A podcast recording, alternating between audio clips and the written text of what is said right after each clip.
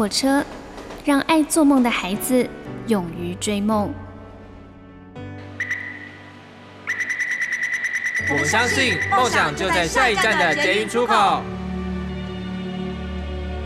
每一班列车都装载了许多人的故事，关于成长的，关于爱恋的，关于亲情的。欢迎搭乘张曼娟的幸福号列车，列车长张曼娟和您一同分享幸福的时刻。哇，现在呢，我们看到窗外呢，已经真的就是一种烟雨蒙蒙的感觉了。这应该就是一个湿湿冷冷的圣诞节，大家可千万要好好的保重哦。我们来听到的这一首歌很欢乐，这是黄韵玲所演唱的《黄色点唱机》。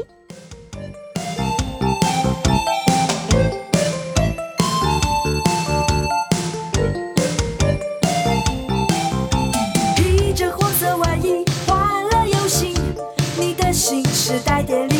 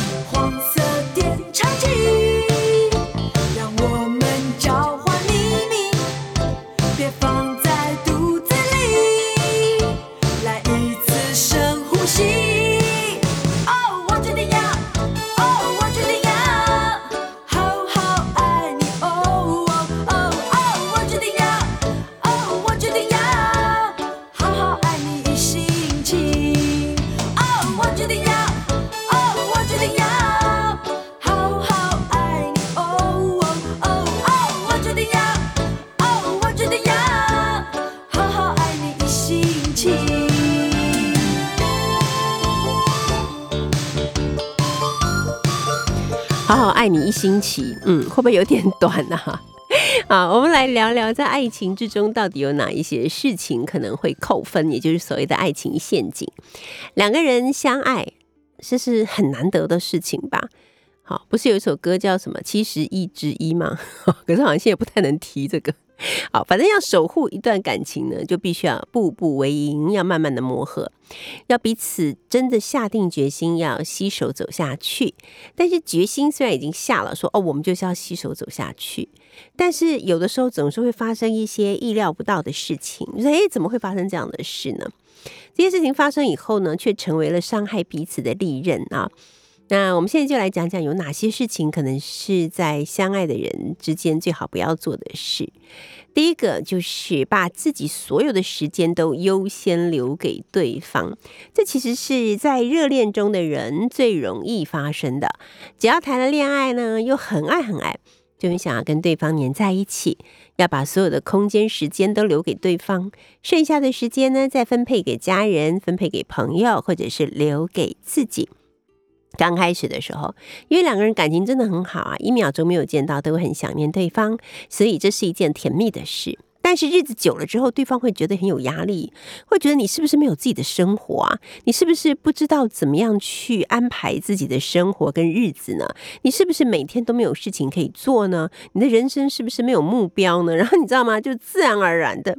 就会缺乏吸引力了，所以也许是一个很漂亮的人，刚看到他时候觉得哇，他怎么这么美啊？然后每天时时刻刻都想看着他，或者是一个很帅的人。可是时间久了以后，如果你发现你看来看去他都是那个样子，没有什么改变，你就会觉得哦，好像有一点无聊哎。没办法，这就是人性啊。人性呢最大的问题就在于人性是不专一的，就是我们都很希望能够有一些。新的刺激或者是新的变化，所以一旦是永远都是一样的，一天又一天，一次又一次，然后完全一样，自然而然的你就觉得这个事情完全没有趣了。第二个呢，就是照三餐传讯息或是打电话问候哈。这是很多恋人都甚至会彼此约定好，就是一日三餐，如果没有在一起住的话，都要传讯息问对方好不好啊，一定要打电话呀什么的。那主动的关心跟鼓励呢，的确是在维系感情的很重要的关键。但如果真的是照三餐来定时发出一些罐头讯息，比方说你在干嘛？吃饭了吗？在忙吗？这种。其实真的会让人觉得弹性疲乏。我以前很年轻的时候，经经由这个亲友的介绍，就认识了一个男生。他是一个很该怎么形容呢？很直朴的男生。然后是在那种就是嗯，当时的那个中科院这一类的地方嘛，或者是什么中央研究院之类，反正就是在里面工作的人就对了啦。然后是呃研究科技的。好，然后他就坚持，他跟我说。我们要谈恋爱，最重要就是每天晚上八点，我们一定要通电话。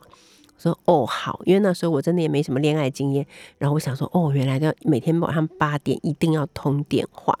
好，且不去问为什么是晚上八点，因为事实上他们就是晚上八点，差不多就是下了班吃完饭，然后呃要在睡觉之前有一个空档，所以他就定了这个时间。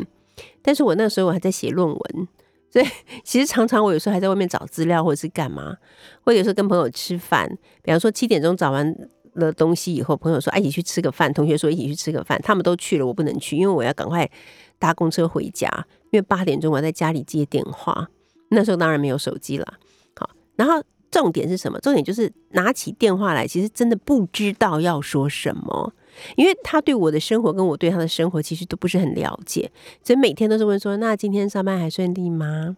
哦，那这样子，哎，工作有没有很困难？哦，没有哈。啊，你晚上吃什么？因为都在问这些。哦，吃面哦，哦，哦，吃炒饭哦。请问这样什么意思？然后我跟他说：“哦，我最近有看一部电影，很好看。”巴拉巴拉。他说：“哦，可是我对看电影没有什么兴趣。”哦，哎，我最近有看一本书，哎，你有看那个什么什么什么？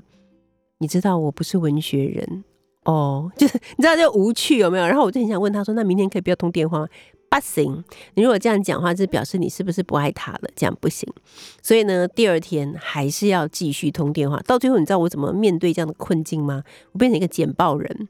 我就是每天会把报纸上面比较有趣的新闻剪下来，然后晚上就跟他一则一则报告，你知道吗？今天发生了什么什么什么什么什么事情？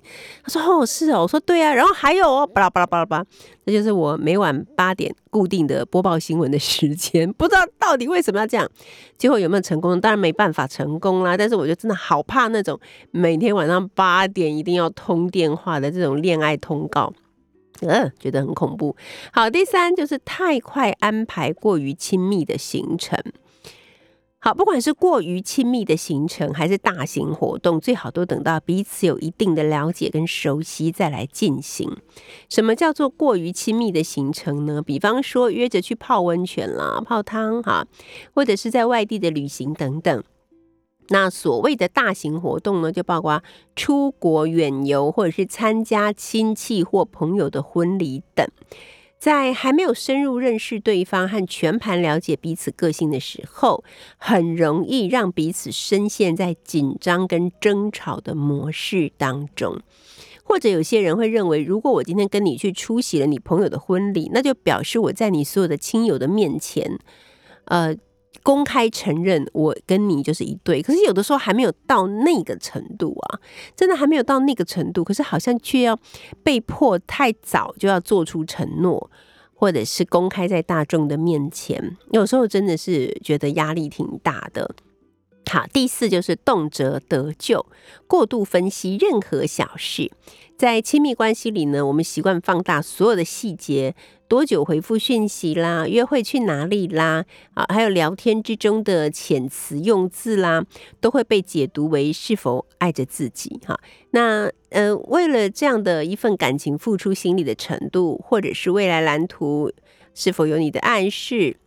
或者对于对方所说的话或是行为过度揣测，好，那不仅无端的呢给自己很大的压力，没办法表现出最正常真实的自己，也可能会误解或是过度解读了原本对方的用意。那结果会怎么样呢？对方就会觉得很窒息、很紧绷啊。到底发生了什么事？我到底怎么了？为什么你又生气？哦，我觉得很多时候有很多人会用自己生气这件事情来情绪勒索对方。我生气了，你知道我为什么生气吗？这一切都是为了你。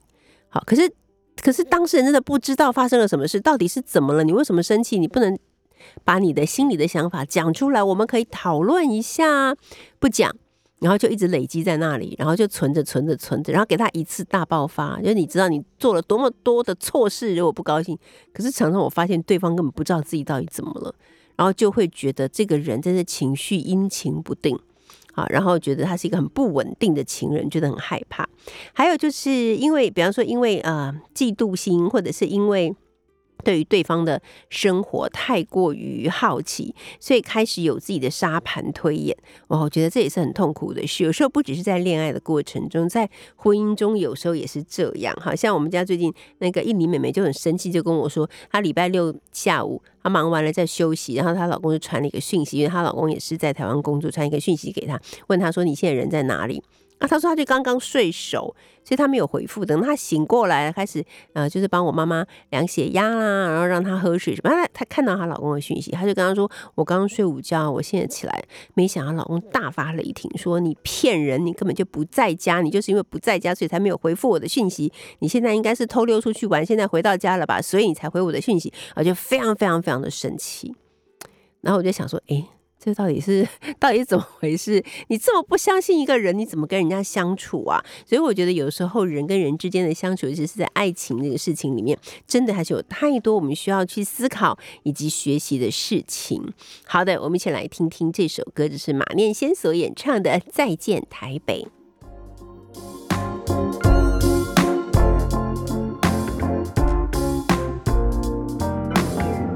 搭着火车离开台北。水溪，身上没有太多的行李，望着窗外复杂的心情，车上传来了便当的香气。再见台北，我的台北。有人想要 working stay，我想留下来 long stay，拼了老命 working。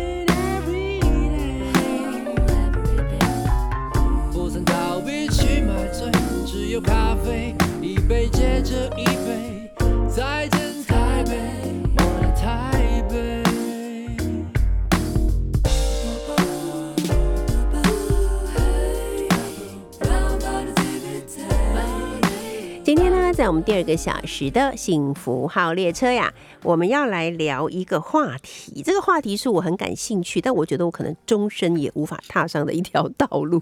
好，我们今天呢邀请到的是《旅读》杂志的主编李志凯，志凯你好，各位听众大家好，我是志凯。是的，在十二月号的《旅读》杂志的封面故事叫做《世界朝圣之路十》，然后后面是 Plus，就是超过十的意思嘛？对，呃，主要是十条朝圣之路，然后包含国内外这样子。OK，好，我觉得比较有趣的就是，我们以前会以为说朝圣之路都在国外，好，可是我们这次看到旅读的时候，我发现其实规划了好几条是在台湾自己就可以不用出国就可以完成的，对不对？对，没错，因为现在主要是疫情笼罩嘛，那我们就想说，大家也没办法出国，那就帮大家找一下。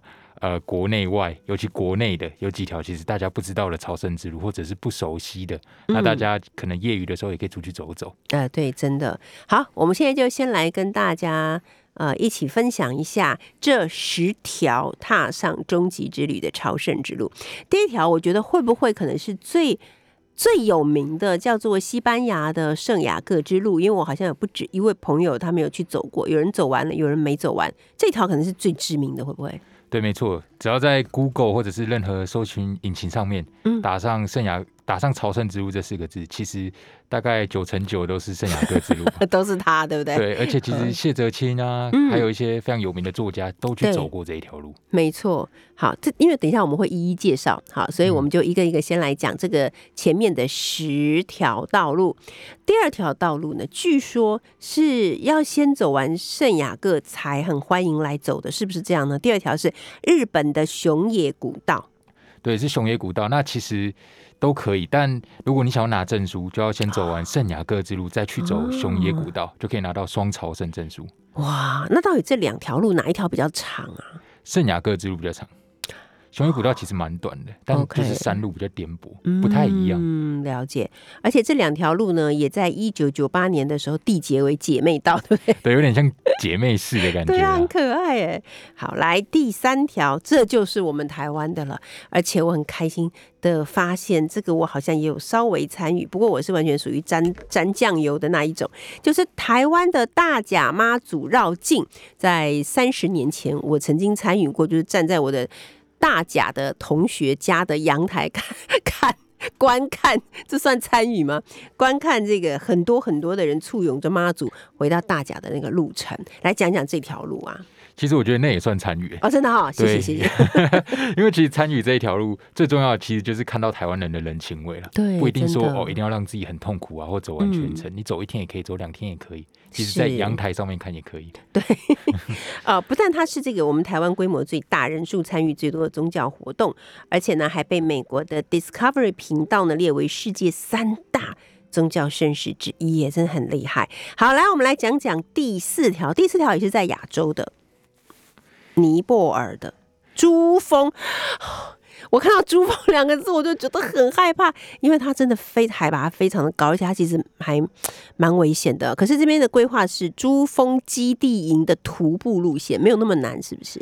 对，呃，对一般人来说，爬上珠峰、爬上圣母峰可能会是非常难的，除了体力的问题，还有金钱花费的问题。是，对，所以走 EBC 践行路线就是一个很好的替代方案。哦这个其实如果你有准备的话，然后其实都是可以去的，哦，就是比较容易可以抵达的，就对了。相较于爬上珠嗯峰的顶端的话，OK，嗯好，接下来是嗯排在第五的，是在中国大陆的冈仁波齐转山路，这个难道是在西藏吗？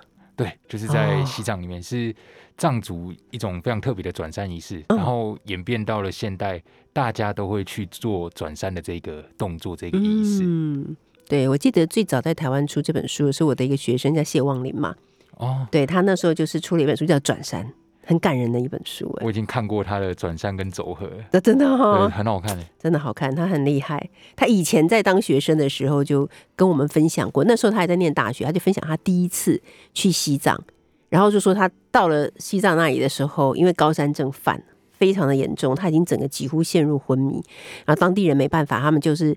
接驳用那个，因为他们会有车子下来嘛，就各个不同的车。他说他就一直记得旁边有几个人一直在跟他讲话，可他就没办法，因为他就是那个鼻血，然后就一直流下来，然后就整个人好像昏迷这样。他就被一堆陌生人这样子接驳，从上面送到下面，然后直接把他送到医院里面去。然后我还记得我问他说。很可怕吧？他说真的蛮可怕。我说那你从此以后还会去吗？他竟然跟我说我当然会去啊，老师，我下次要去骑脚踏车。这就就是是后来就是那本书很有趣。好，再来是第六排在第六的，这又是我们台湾的对，圣圣人圣，人线。对，它其嗯。实是、呃，如果大家喜欢爬山、爬百越的话，应该都会听过圣人线这个名词。嗯。那很多有名的山，比如说雪山主峰啦，对。大坝尖山、武林四秀，都在啊这一条非常美丽的人线上面。OK，对，而且它全程的海拔有三千公尺，是很高哎、对，它就是台湾的一个纵轴行程。然后嗯它因为被原住民呢、还有之前日本人都视为一个非常神圣的人线，因为它太美了，所以大嗯家很多人都去朝圣，尤其是登山者。OK，好，接下来是第七，第七是在秘鲁的印加古道，印加古道也是一个很文明的一个古迹吧？对，因为会写这条主古道，主要是因为人的关系。嗯这一条之前是印加帝国所留下来的，那他们在一夕之间突然消失，所以现在就留下了一个呃印加古道的网络，然后让大家可以去就是思古幽情啊。嗯，了解。好，第八名又是在中国大陆，叫做茶马古道，这条我还听真的听过哎，茶马古道。对，茶马古道是一条从呃川滇，嗯。也就是四川地区跟云南地区走到西藏的一条道路。也是去到西藏的，对，那嗯以前的人是运茶嘛，因为嗯西藏缺茶，中原缺马，所以就是用这种交易的方式，哦那慢慢走出了一条路径。那现在大家就会去走以前前人走过的路径，即使有公路，即使有铁路。嗯。对，好，第九，我觉得这个我可能比较有可能可以参与到，叫做淡蓝古道，我们台湾的。对淡水到呃格马兰这样子，是不是？对，？淡嗯。蓝就是淡水到噶玛兰嘛，就是现在的宜兰。那它其实路口有非常多，你在六张犁站就可以进去了，哦，或者是去九份金瓜石玩也可以也进去，以因为它分为北中南路，嗯，所以是算非常轻易，而且它是焦山地形，所以就去上个步，走个五百公尺，其实也算是一种朝圣。我觉得这个很棒，很适合我，五百公尺是吧？OK，好，再来就是排在第十的，也是我们的台湾的，叫做山海郡山海圳绿道，圳绿道，对。这是什么？我说我没听过哎、这条其实我之前也不太有听说过，但我觉得它是非常有意义的一条。嗯因为我们前面把呃前面九条分成天地人三种面向去做分类，那这一条就是结合了这三种面向，然后他又在台湾，嗯所以是我觉得非常值得一走的一条朝圣之路。嗯，那所以它它叫山海圳，所以就是说它包括了山的景色，包括了可以看到海，然后还可以看到这个呃，就是圳这个地方的地形这样子吗？没错，哦山是玉山，海是台江内海那里。嗯对，那圳就是嘉南大圳跟曾文水库那一带。嗯，OK，所以它是比较属于这个中南部的地区吗。对，从呃从，嗯，对从台南开始，然后一直哦海拔零公尺，一直到三九五的玉山上面，一路上哇，一路走到玉山上面去。OK，好，所以今天呢，等一下我们就会呃麻烦志凯哈来跟我们一一介绍我们刚刚讲到这个十条的朝圣之路。那我我是这样觉得啦，我觉得你走完朝圣之路之后，是否会完全脱胎换骨变成另外一个人，尚不可知。但是在行走在这个朝圣之路上的时候，那某一些像是孤独的感觉，或者是一些痛苦，或者是一些艰难，确实会对于我们的人生造成一些啊、大大小小的不同的影响或者是改变哈。那今天呢，我们跟大家介绍的是《旅读》杂志，《旅读》杂志这个月的封面故事呢是世界朝圣之路十 Plus。待会儿呢，就带着大家一起去走走，看看明年你要选择哪一条路来踏上你自己的朝圣之路。我们待会儿再聊。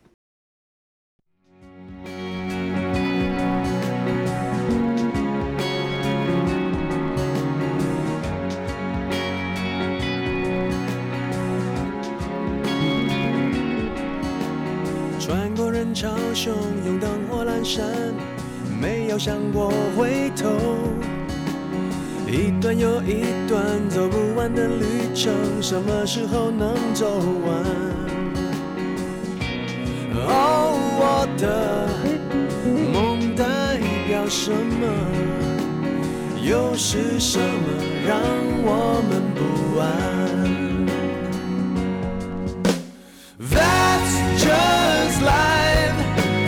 梦里的未来。That's just life，笑对现实的无奈。不能后退的时候，不再彷徨的时候，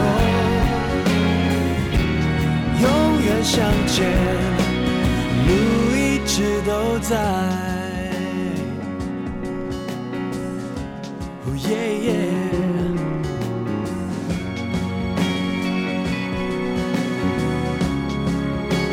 我们现在听到这首歌是陈奕迅所演唱的《路一直都在》，路一直都在，但是不见得有人有缘分走上那条路，有勇气走上那条路，或者是有决心走上那条路。今天呢，在第二个小时的幸福号列车，我们要为您介绍的是《旅读》杂志的世界朝圣之路的十 Plus。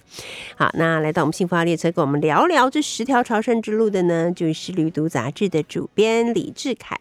志凯，我们就先从这个圣雅各之路开始说起好了。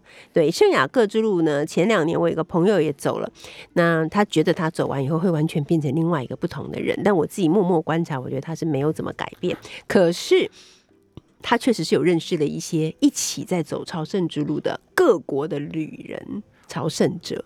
我觉得这条路非常好玩，因为它带给旅人非常多的东西。嗯虽然我自己是没走过，但我们有采访像凯西亚、一婷啊，他们现在都有因为走这条路都有出书，变成作家。是，对，那他们有得到非常多的非常多的东西。嗯那我觉得我最印象深刻是，呃，他们两个跟我说，走觉得走这条路，除了可以找到自己，像刚刚呃老师讲的以外，嗯，还有一点是更甘愿自己原本在做的事。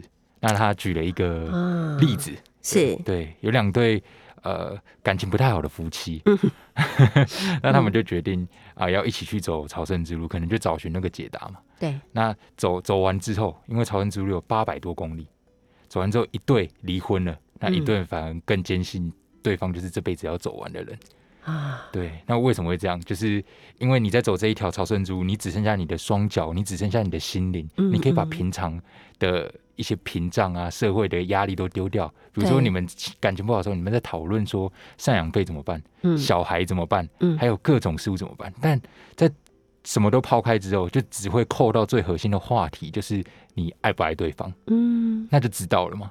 对，对，所以这条路就会带给旅人其实蛮多东西的啦。嗯，对，对，我觉得蛮好的耶，就是可以坚定自己原本就在做的事情，就是可以把好像把事情看得更为清楚的感觉，对不对？然后在这个圣雅各之路的呃旅途之中呢，我有看过我的朋友的背包上面也确实是挂了一个贝壳，一个扇贝，但是我那时候还没来得及问他为什么，因为我以为只有他自己这样做。后来我才发现，原来呢这是有意义的，每个人都会挂一只扇贝，为什么？其实会挂这个扇贝有一个很重要的原因，圣雅各之路，大家讲圣雅各之路就是要纪念圣雅各这个人嘛。对，那圣雅各是耶稣十二门徒之一，最早训教的那一个。那会挂贝壳，呃，有三种说法。嗯一种是说啊，圣雅各在成为呃受洗为就是耶稣的教徒之后之前，他是一个渔夫，哦，打鱼的人，对，嗯所以就以扇贝作为代表。哦，那一个是当初他们要把圣雅各的，就是遗体运回去西班牙的中中途，那遗体不小心掉到河水里面了，嗯找不到，突然发生神迹浮起来，嗯，那身体都被扇贝覆盖住，所以完好无缺，所以这也是一种。那还有一种呢，是当初各国的朝圣者走到那个大教堂，就终点的地方，那当初。以前嘛，没有照相机，也没有一些证明的东西，不像现在那么方便。嗯那他们就随便捡了当地的节孔扇贝嗯回去，那大家就群起就是效仿，嗯那最后这个扇贝就变成了代表物。哦，真的很可爱。我觉得我很喜欢听这种故事，就是一条道路，然后它的什么样的历史以及什么样子的故事。哈，好，那呃，这个圣雅各八百公里，对不对？所以大家差不多都要走上一个月以上。最长呃不是最长，最主要最多人走的是一条叫法国之路的道路，哦因，为它有分法国、葡萄牙、嗯北方之路、南方之路、英国之路。因为当初呃是从欧洲各国集中到那个教堂嘛，嗯所以就有各各种的路线。那法国之路是最多会遇到最多旅行者，也规划最有系统的一条路。它是从法国出发吗？对从法国法国之路。对，哦从法国出发，对，对，然后就是一条非常不错的道路啦，嗯沿路都会遇到非常多旅人，然后得到非常多的东西。嗯，OK，好。讲完之后，就来讲讲这个日本的熊野古道哈。我看到我们呃旅途上面的呃旅途杂志上面的照片，是觉得哇，这条路感觉非常的美啊。不过日本有很多类似这样子的一些古道或者是古迹，也都非常美。而熊野古道它的特色是什么呢？熊野古道它跟圣雅各之路是姐妹道，嗯就是他们你走完圣雅各之路再去走雄伟古道，你可以拿到一个叫双朝圣证书的东西。对，对，那它跟圣雅各之路其实非常的不同，嗯，就是它的平均里程数，你其实只要走三十公里就可以完成了，那最短甚至走七公里就可以完成。嗯，但像呃我们采访到的凯西，他就是走完他走一千多公里的圣雅各之路，嗯马上接着去走雄伟古道，要拿宋朝圣证书嘛。对，然后想说，哎、三十二公里应该没有什么，结果也是是哀哀叫。啊，为什么？因为圣雅各之路是属于比较平坦的康庄大大道，啊除了第一天要翻越毗里牛斯山以外，那雄伟古道就属于比较像山径，啊哈，而且它的指标比较没有那么明显，嗯，所以其实也蛮累的。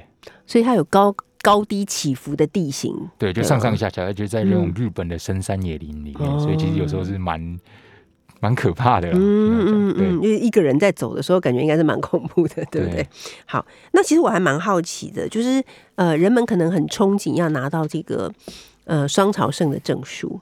你觉得啦？以你去访问大家，你的感觉是，你觉得这个证书对于这些朝圣者来说，它的意义是什么？呃，像我又想到一个故事，嗯就是谢哲青当初在走这一条朝圣之路的时候，那他在前第一个礼拜的时候，他收到一个朋友过世的消息，嗯他就非常伤心。那个时候他就想说，要不要干脆回去？但他后来就觉得，如果我是如果是那个朋友的话，他应该会叫他走完。然后然后呢，他就拿着那一本双朝就是证书，就是护照，那沿路帮他朋友也申请一个失去的朋友写他的名字，嗯那沿路盖章，那最后哦再帮他朋友拿到结怨的证书。嗯所以我觉得这是一种代表蛮象征心灵上的象征意义。其实你真实有没有拿到是没关系的，但就是在心灵象征，我已经走完了。嗯，那这两条路让你选择的话，你会选择哪一条？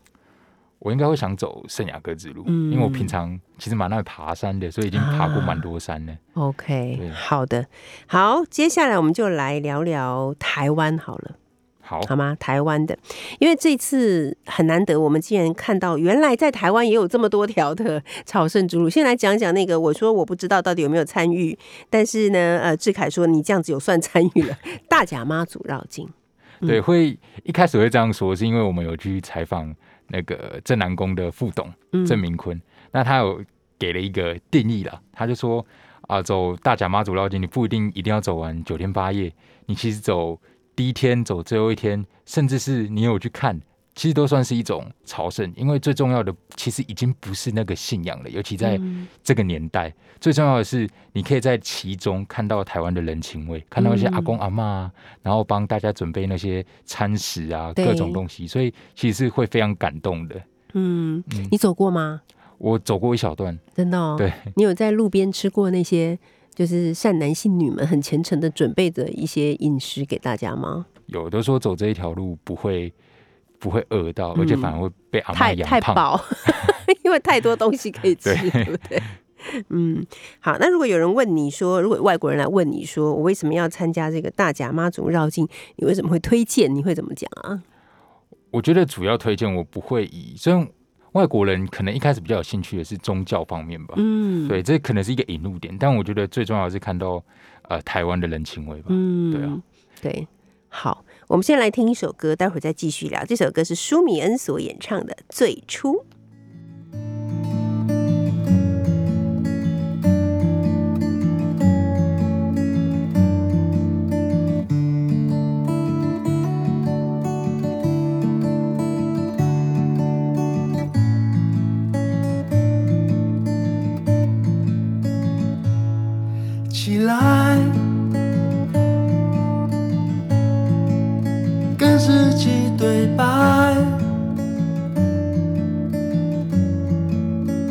神的状态，生活中的烦恼与最爱，在脑海，现在。浪漫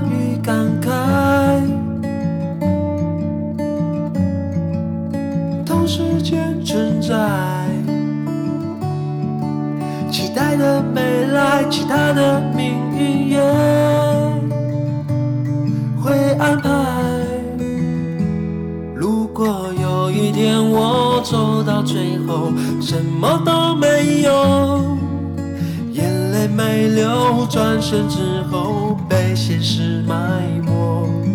写下的故事，风雨之后像一道彩虹，阳光洒落之后，全部被带走。是否不害怕犯错？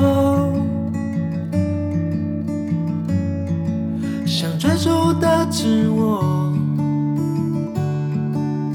鼓起勇气才抓住的梦，从此以后放手。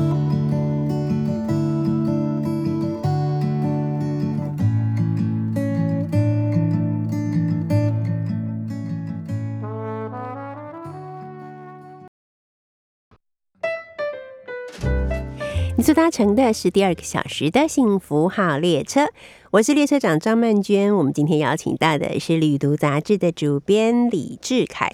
志凯他们这一期的《旅读》杂志的封面故事呢，是世界朝圣之路的十 Plus 啊。那我们现在来谈到的是台湾，其实台湾有很厉害的朝圣之路哦。接下来我们就要来进行这一条真的很困难的圣棱线。好，来志凯，我们来聊聊这个所谓的圣棱线是什么意思？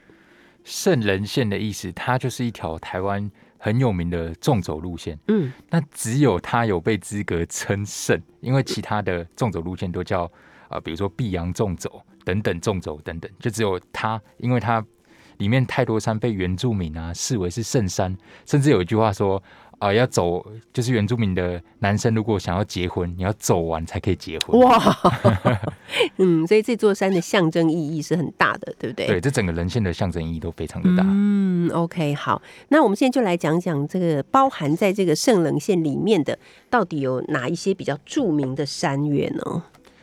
呃，最有名的应该说是大坝尖山，也是最神圣的。哦，然后再来就是雪山，还有嗯武林四秀。那这些其实我自己都去走过，你都走过了吗？对，因为我蛮喜欢爬山的我嘛。马上对你肃然起敬，那不是很难吗？大坝尖山蛮难的啦，嗯，对，但还蛮值得一去，因为很漂亮。可是它是那种需要手脚并用的那一种，有些地方要，哇它在百越算小难的，小难的。对。但我因为没有嗯把它串成一直线，所以到现在一直都是单身。原来是这个原因，是不是？对，OK，好，所以你爬过大坝尖山嘛？那你也走过武林四秀，是不是？对，武林四秀也走过。武林四秀也很难走吗？武林四秀以一般初学者的话，建议还是先去玉山、雪山一些比较 CP 值比较高，然后比较简单的山，再去走武林四秀。嗯哼对，武林四秀就是风景非常的漂亮，因为它有四秀嘛，就是四颗非常有名的山，嗯，但需要一点爬山的能力，就是你要有耐力才可以。对，这些都不是当天来回的那一种，对不对？对，至少都要三天左右。所以你们会住在山上。对，住在山屋，不然就是自己搭营。嗯，，对，但我突然想到，呃，主持人一开始说到的，为什么有些人觉得走这条就是走朝圣之路那么痛苦，还要去走？我觉得这跟爬山的道理很像。嗯，有一句话就有有一个词叫高海拔悖论，就是你随着你的海拔越高，你的心灵会逐渐被磨灭掉，你会觉得自己越来越渺小。嗯，对，即使你觉得很痛苦，即使你觉得哦，因为高山症，然后在被困在西藏什么，为什么我还要来？嗯，就是因为你享受那种自己脱离社会，然后自己的心灵逐渐渺小，享受大自然的伟大的那种感觉。嗯，对，所以我我觉得我有点可以理解了。是哈，这我听了就有点感动，但是我还是不敢去，主要原因是 那个高山症真的是挺折磨人的吧？对，所以老师可以去淡南古道，哦，好，已经替我规划好了，是是？对，就在台北的焦山了，比阳明山还低哦。啊，对啊，所以应该是可以负荷，没有问题哈对。所以这个圣棱线恐怕是很多登山的爱好者，呃，终其一生会非常想要去完成的一个朝圣之道、朝圣之路，对不对？对，没错，像我们采访到的 Vance 哥，那他就是他跟我是在山上遇到了，那他一开始就去爬雪山，他看到呃对面那条人线怎么那么漂亮，嗯他就自己跟自己讲说，我有一天也要爬。那他也是经过了很长时间的爬山，把台湾的百越都爬完之后，才敢去挑战圣人线。那最终他也做到了。嗯但他要提醒大家的是，包括我自己爬山，我想要提醒大家，都是你要审慎评估，做好准备，不管是哪一座山，都是一样的，对，才可以去爬。因为我们还是三不五时会看到一些人去爬山的时候，呃，结果遭遇到了一些不幸，然后后来就是要出动很多的人去搜寻啊，去去协助啊，或者是去救出来哈。对，所以有时候我在想说，可能冲动是很容易发生的。但是要花很长的时间去做准备，才能够让自己的行程可以比较安全一点，对不对，没错。嗯，好，讲完了这个圣人线之后呢，下一条路线要跟大家谈到在台湾的哈，台湾的下一条路线，这条路线是什么呢？这条路线呢，淡淡蓝古道，就是很适合我本人阿尚的行程，叫淡蓝古道，对，但不要小看淡南古道这一条路好走、是是，对，因为它其实上面有非常多前人走过的留下来的遗迹。嗯，对，它以前其实是一条从淡水到呃宜兰，那以前可能官道啊、民道或者是运茶都会经过这一条路，是，所以你在上面就可以看到一些矿业的遗迹，甚至是很多土地公庙，然哦，后一些会会特别提土地公庙，其实有一个原因呢、嗯，就是因为以前的挖矿人或者是往来经商人想要发财，那都会帮土地公盖庙，那是他们一个很神圣的象征。嗯，对，那可能经过了，我帮这个土地土地公盖一个小庙，那另外一个更有钱的人经过，他会在这个小庙上面再盖一个宗庙。嗯那在一个更有钱的人在之后再经过，再盖一个大庙，你的意思是说，一一呃一尊土地公，他的身上可能套着好多个庙，这样对，所以就会形成庙中庙，甚至是庙中庙哎中庙的奇景。这个好好玩呢。，对，而且嗯像这种，你其实去九份逛一下，老街逛一下，然后再去旁边，就就真的在附近而已，你就可以嗯看到这种奇景。嗯所以我觉得淡水古道还是非常值得一走的。对，没错。但但是我就是看到我们杂志上面这张封这个图片的时候，我会觉得哇，它其实有点像是在一个荒山野岭的感觉。不要看它是荒山野岭，其实它哦旁边就是大马路。哦，好，所以我我完全被这个照片引导了，是不是？然后这边还有一张很漂亮的公路的道图的的图，是在山中间的一条蜿蜒的公路的图。这个是不是常常在电影里面出现的一个场景？是不是？对，它就在金瓜石那边。之前嗯金瓜石有一条非常有名的，突然忘记叫什么路，嗯，那很多网美去。对，那其实这边就在这个附近。那要说的是，哦，即使看啊，淡南淡南古道，你看它就在公路旁边，随便就可以进去，所以是真的真的 CP 值很高了。OK，好，我把它列入我明年的 朝圣之旅的一个重要的行程好了。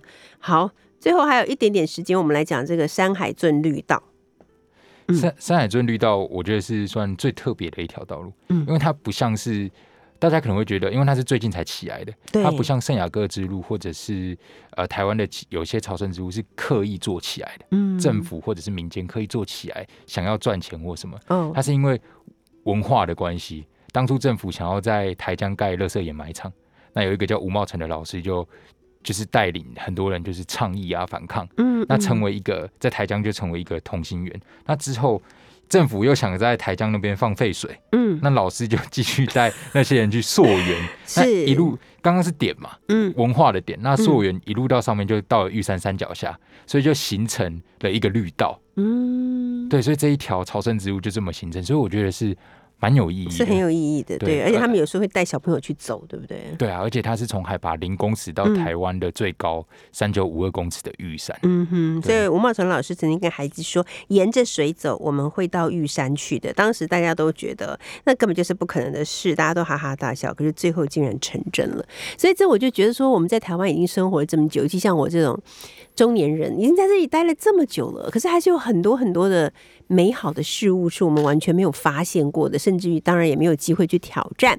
所以透过今天我们的旅读杂志的介绍呢，希望大家都可以开始走上自己的朝圣之路。今天也非常谢谢志凯来为我们介绍了这些可以开始去挑战的朝圣之路，谢谢你，志凯，谢谢大。家。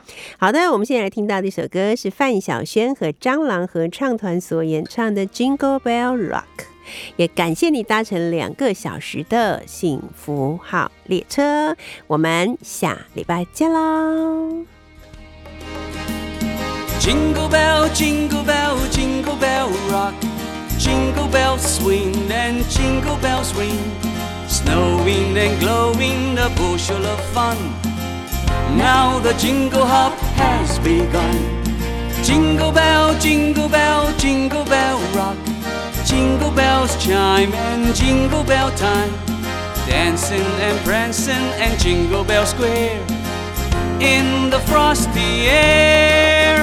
What a bright time, it's the right time to rock the night away. Jingle bell time, it's a swell time to go gliding in a one horse sleigh. Giddy up, jingle horse, pick up your feet, jingled around the clock. Mix and a mingle in a jingling beat. That's the jingle bell run.